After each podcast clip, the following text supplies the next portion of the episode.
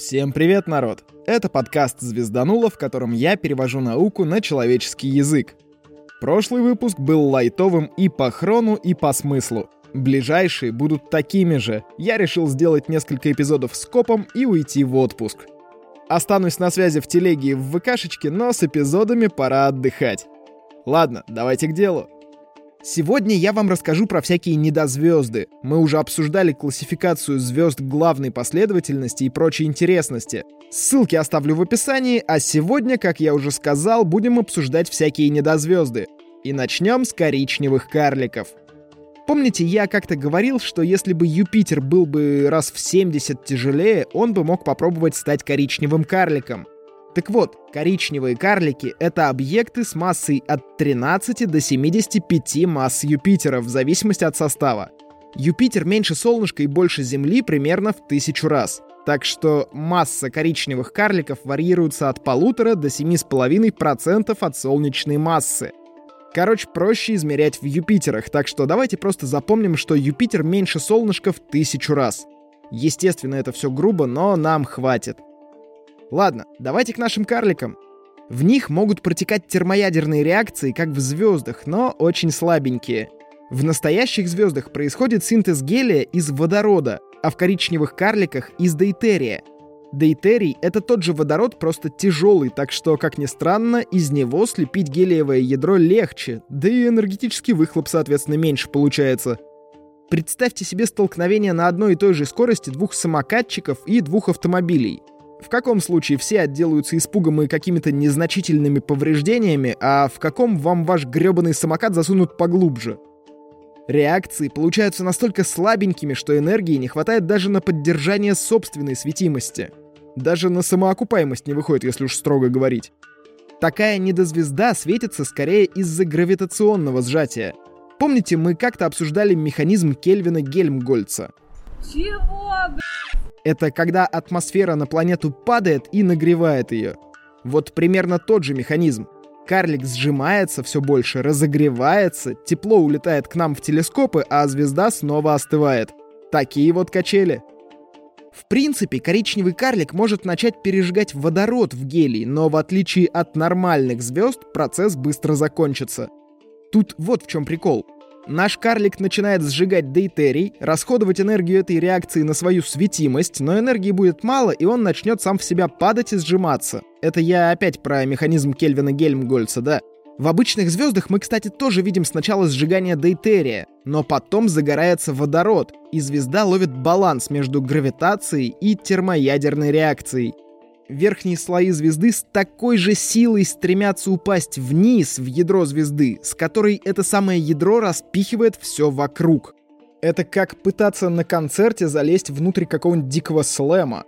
Да, ты можешь там потусоваться, но в итоге все равно тебя выдавит во внешний круг.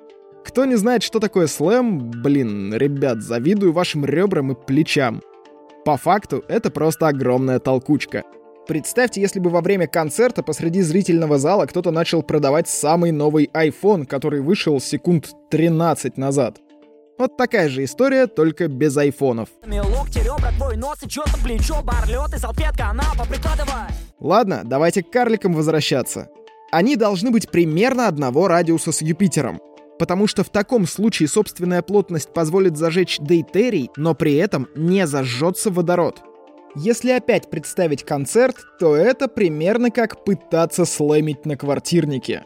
Тупо места нет, чтобы нормально потолкаться.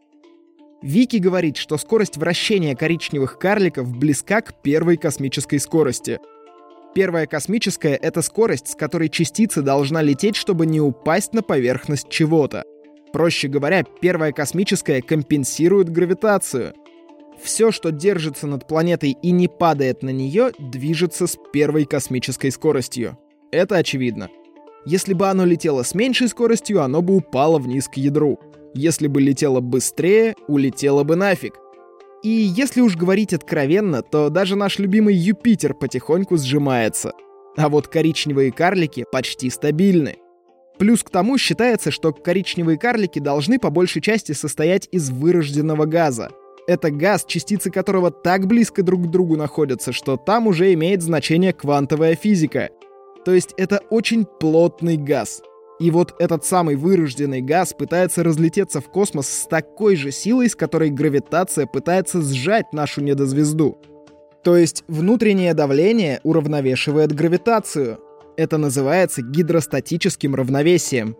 Что из чего следует, первое космическое из гидростатического равновесия или наоборот, я не знаю. Совпадение, не думаю. Я сейчас не буду рассказывать про литиевый тест, про метан, как мы карликов от звезд отличаем и про разные классы коричневых карликов.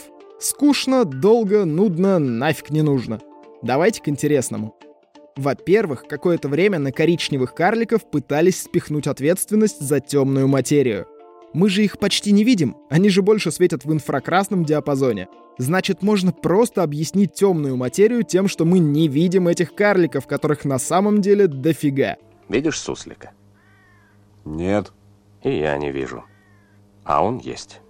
Коричневые карлики могут поддерживать жизнь. Прикиньте, на этих недозвездах можно жить. В принципе, в атмосфере может быть жидкая вода. А еще вполне могут существовать коричневые карлики с твердым ядром. Но даже без этого ядра жизнь может вполне себе плавать в атмосфере, а не бегать по суше, например. Важно понимать, что человек там выжить не сможет. Гравитация коричневых карликов раз в сто больше земной, да и инфракрасное излучение обрекает нас на вечную ночь. Наша недозвезда практически не светит, а цвет карликов скорее темно-красный. Ну и там мало кальция, калия, железа и прочих витаминок, так что условия довольно экстремальные. Что до жизни самих карликов, то в какой-то момент дейтерий заканчивается, и звезда высвечивает свои собственные запасы энергии. То есть она уже начинает падать в себя и этим светить. Светить, естественно, теплом, а невидимым светом мы уже понимаем. Так коричневые карлики постепенно превращаются в черных карликов. Давайте к ним и перейдем, что ли? Если коричневый карлик — это недозвезда, то черный карлик может быть и трупиком вполне себе обычных звезд, и остывшим коричневым карликом. Вообще, пока что мы не видели черных карликов. Вселенная еще слишком молода, чтобы умерли коричневые карлики или остыли белые. Черные карлики тоже находятся в состоянии гидростатического равновесия, то есть изнутри их распирает так же, как гравитация пытается их внутрь скукожить. По расчетам ученых, если бы от самых первых звезд остались черные карлики, то сейчас их температура должна была бы быть чуть больше 3000 градусов по Кельвину. А для остывания до 5 градусов Вселенной еще жить и жить. Почти в 100 тысяч раз больше времени надо, чем от большого взрыва до вот этого вот момента прошло. Масса черных карликов ограничена чистой логикой. Сверху границу поставили в виде предела Чандрасикара — Помните предельно звезданутый выпуск? Кто не помнит, не переключайтесь. Предел Чандрасикара — это верхний предел массы, при котором звезда может существовать как белый карлик. То есть все, что было звездами и стало легче предела Чандрасикара, либо белые, либо черные карлики. Разница только в том, что в белых карликах газ не вырожден. Частицы хоть чуточку свободны, а вот в черных его уже сильнее не сдавить. Снизу предел массы черных карликов не ограничен в принципе, как я понимаю. Есть формулы, как вычислять массу, но в конечном итоге она стремится к нулю на огромных временных масштабах. Сейчас мы говорим, что черные карлики могут быть последним звеном звездной эволюции. Дальше все зависит от того, распадаются протоны со временем или нет. Если протон распадается, то нас сразу ждет черное холодное ничто — Черные карлики испарятся через какое-то очень долгое время, а уже после этого во Вселенной ничего не будет, скорее всего. А вот если протон стабилен, начинается квантовое веселье. Во-первых, предел Чандрасикара начнет уменьшаться. Вселенная как будто начнет сбивать цену за фейерверки. Потихоньку начнут взрываться сверхновыми самые массивные черные карлики. Потом все легче и легче, но тоже не все. На самом деле повторно перегорит всего 1% оставшихся карликов. Остальные будут слишком легкими. Но зато тут вступает в игру другой эффект квантового мира — туннелирование. Я про него, кажется, аж в двух частях рассказывал. Ссылки обязательно дам, там несложно, но если совсем коротко, туннелирование — это чит-код, который разрешает проходить сквозь стены. Светите вы фонариком в стенку, а у соседей светло становится, грубо говоря, а в наших умерших звездах начнется холодный нуклеосинтез. Это появление ядер новых элементов из-за туннелирования. Потихоньку все атомы черных карликов станут превращаться в железо или во что-то потяжелее просто потому, что квантовый мир так может. Так что, если протон стабилен, последняя стадия звездной эволюции — это все-таки железные звезды, в которых все ядра уже протуннелировали, как это возможно. Время, естественно, тут уже совсем в неадекватных масштабах надо рассматривать. Первые железные звезды могут появиться в 10 в полутора тысячной степени лет, а последние будут умирать в 10 в 10 в 76 степени лет.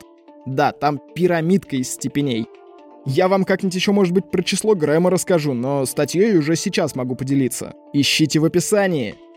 Железные звезды в самом конце сколлапсируют в черные дыры, и уже там быстренько испарятся из-за излучения Хокинга.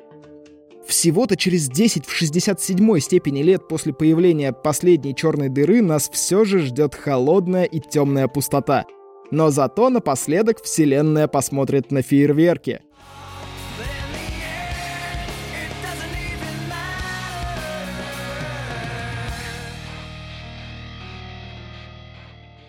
Ладно, народ, опять я в какие-то сопли космических масштабов ударился. Давайте к закадру. На этой неделе я кинул клич на тему обложки для видео на YouTube. Победил мой вариант, потому что я хитро-желтый. Вот такой я молодец. То, что я скидывал как примеры моего рукожопия, отправилось на помойку.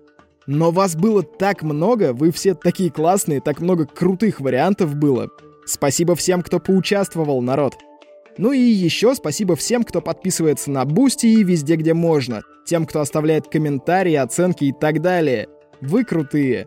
С вами был Роман Юдаев. Услышимся в следующем выпуске.